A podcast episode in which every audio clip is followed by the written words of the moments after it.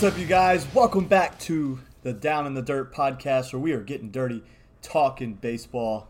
That's right, you guys. We're going to go back to the Down in the Dirt brand as I start to get back into podcasting. I know it's been a while since I've released an episode. Uh, for those of you that don't know, maybe you don't follow me on social media, but I started a baseball organization two years ago uh, in the spring of 2021 and that has now grown and evolved. I have over 15 teams. I have a youth program, I have a high school program, and just recently, the beginning of July, we moved into a brand new facility here in Cypress, Texas 1% Academy, where athletes destined for greatness are coming to train. So, very exciting, very exciting for me, very exciting for the organization, for all the kids that I have that I'm able to make an impact on in the organization. Um, so, the facility, we have four cages, two 70 foot cages and two 60 foot cages. It's really nice because two of the cages on each side, a 70 and a 60, they both have dividers, so we can split the cage in half and we can turn those four into six. Uh, we also have a few different screens where we can turn the 70 foot cage and the other 60 foot cage. Uh, we can divide them too, so we could get to eight cages. Uh, we have three mounds in there, so we're able to do live at bats. We also can open up the whole uh, inside perimeter of the nets, all the nets for all the cages pull back, so we can open it up, have a big infield, defensive area, any kind of speed and agility. So it's very, very exciting. Um, if you are ever coming through the Houston area, you know, we have a Premier Baseball of Texas facility right here in our backyard where they host tournaments every single weekend. A lot of people are coming through and playing there, especially from out of town. So if you're ever in the Houston area, we're 10 minutes away, 15 minutes away. Come swing by, come check out the facility. We're going to have day passes. We're going to have memberships where you can come up there and hit, have a place to work out at. We do have some exciting things that are going to be coming later on down the line that's going to be additions to the facility, and I cannot wait for those to start taking shape, be able to share them with y'all, and really just be able to give them to the athletes to have those extra avenues and opportunities to be able to get work in. So, anyways, I, I give you guys that spiel because now starting the baseball organization and really getting into the travel ball stuff and and developing kids and helping guys get recruited and play in college, which that's like probably one of my favorite parts of all this is is that process.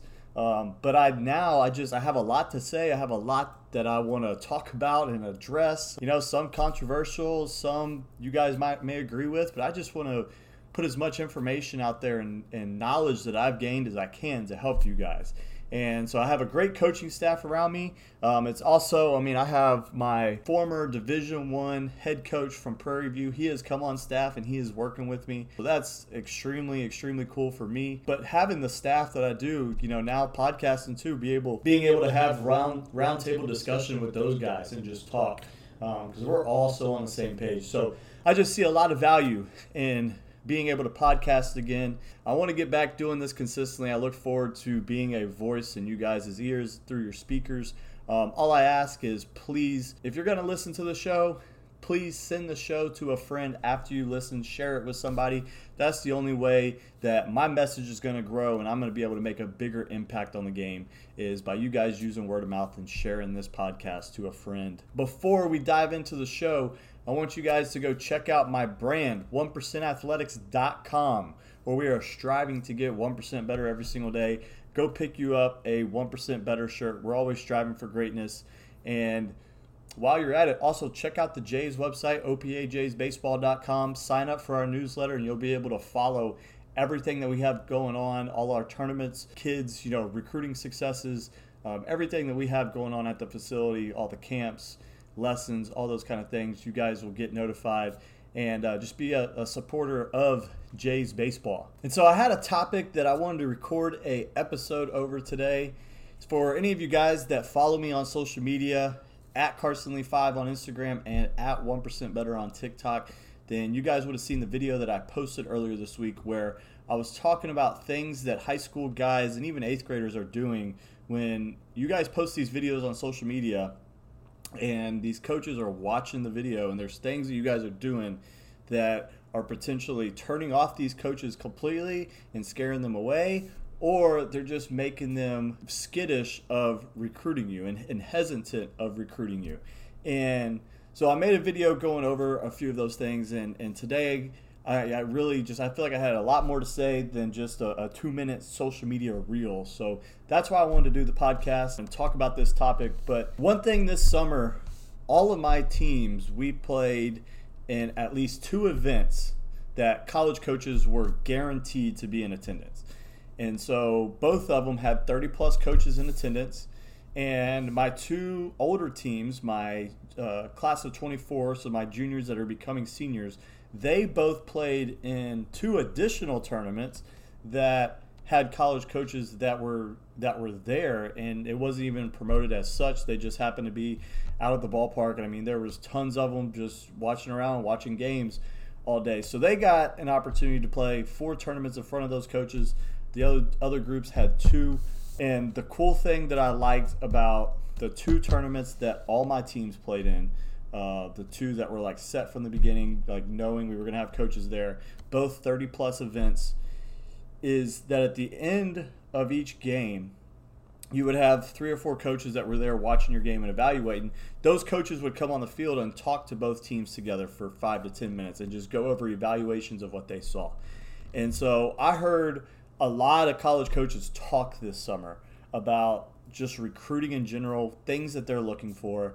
And there's a few things that were said, and I'm going to continue to dive into this on further podcasts. So make sure you guys are subscribed to the podcast and you have your notifications turned on for when a new episode drops.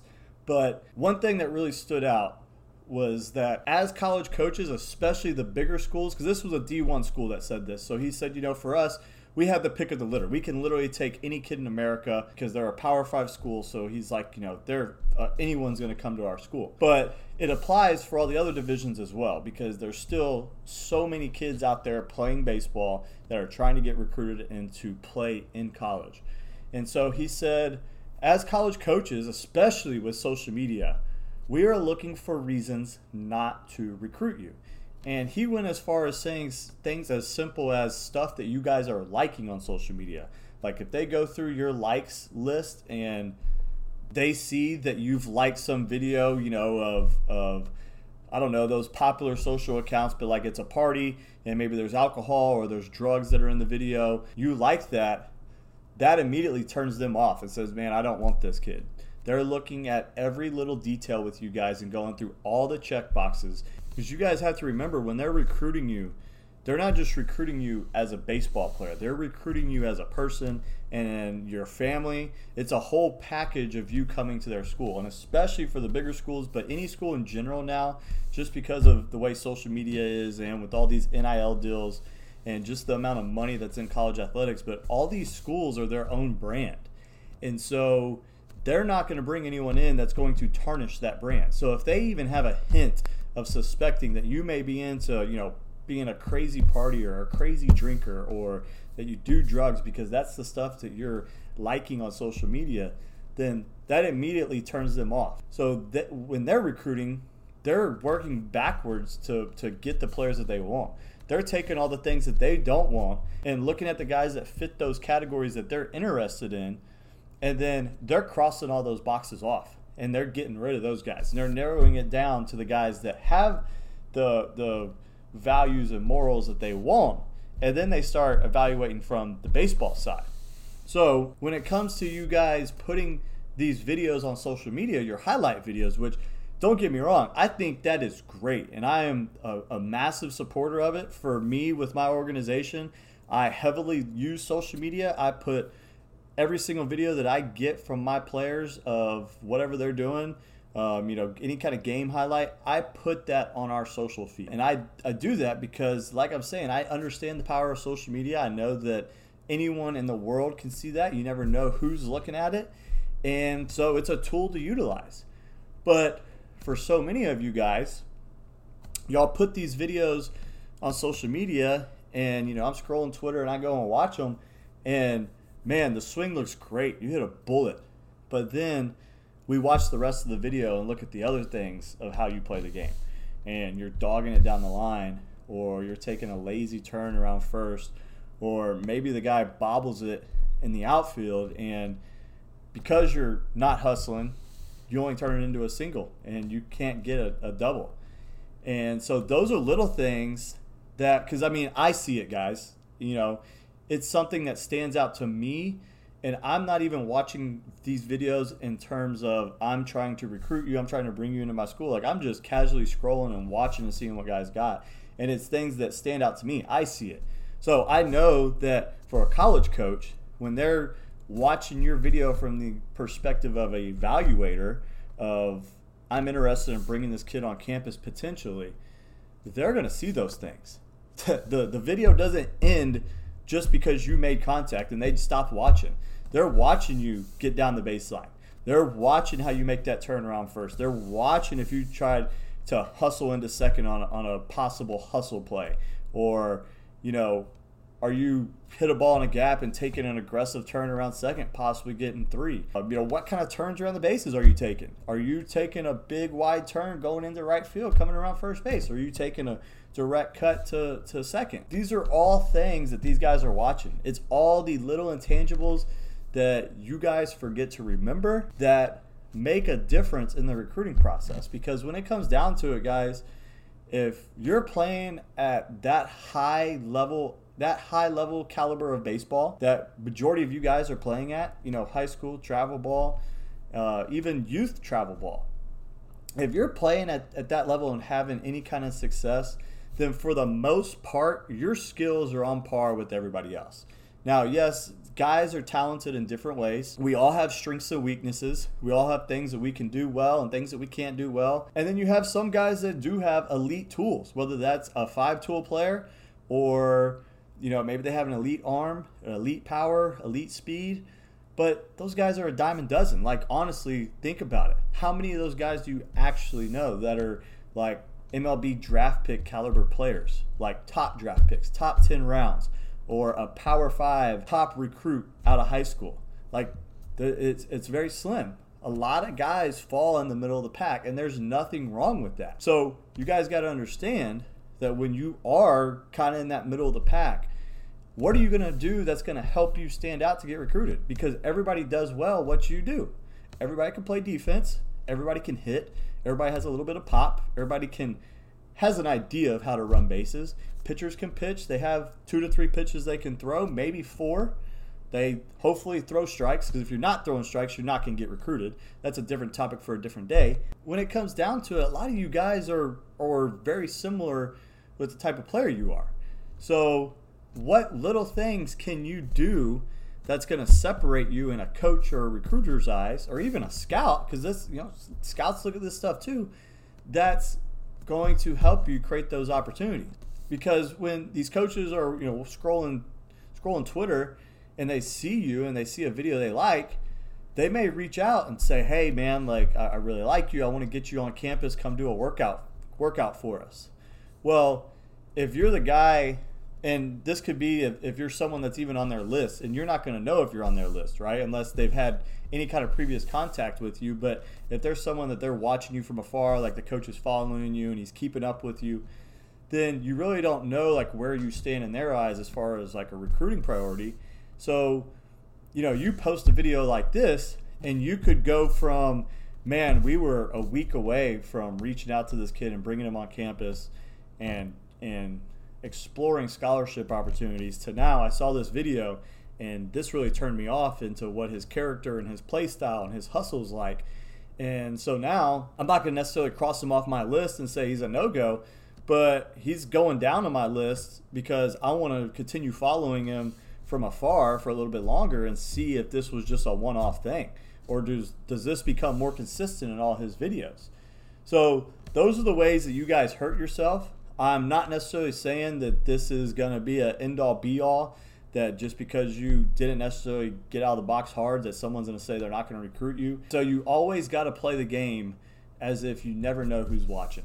Because when you guys go play in these big tournaments, whether that's perfect game, that's five tool, that's PBR, uh, y'all know they have all those all these guys out there with cell phones that are working the tournaments that are taking video for the purpose of putting on social media. I know Five Tool in Texas does a great job of that.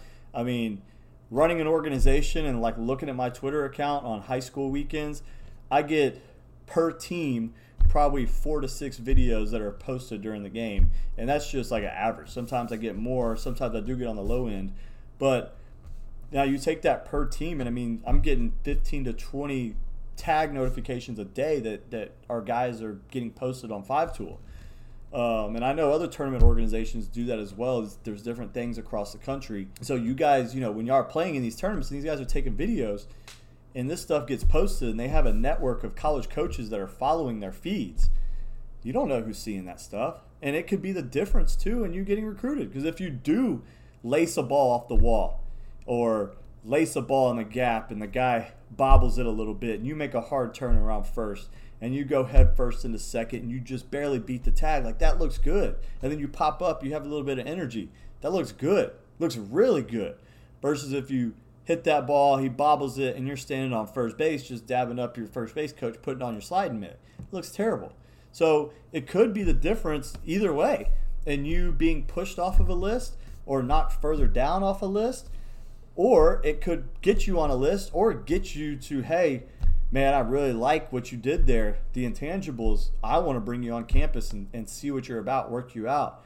Um, so you guys got to be conscious of that stuff, man. You got to be conscious because you never know who's watching. And it's just, there's a way to go about playing the game. That's how you should play the game. You should play it hard, you should hustle, and you should just play it the correct way.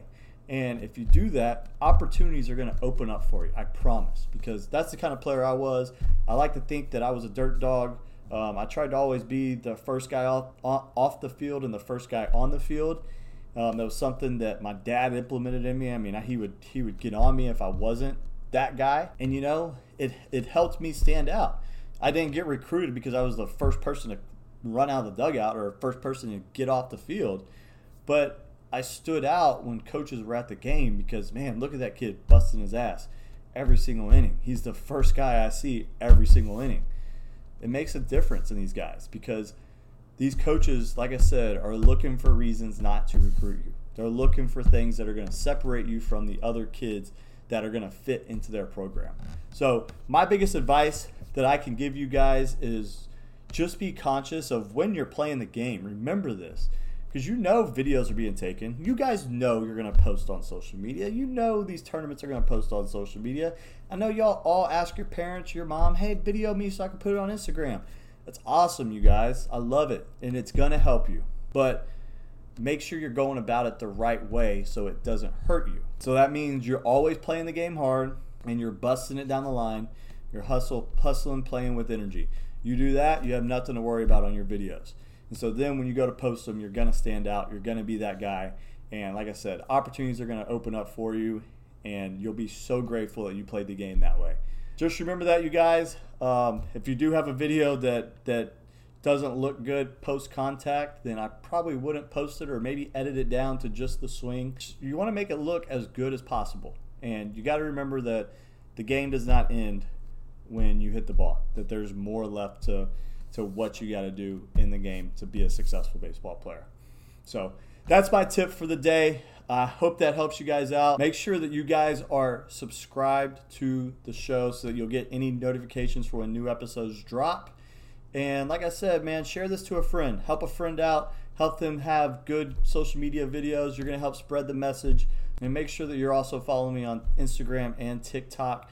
Keep up with me. Keep up with the Jays keep up with my coaching videos, and thank you for getting dirty with me on the Down in the Dirt podcast. I'll talk to you guys next time.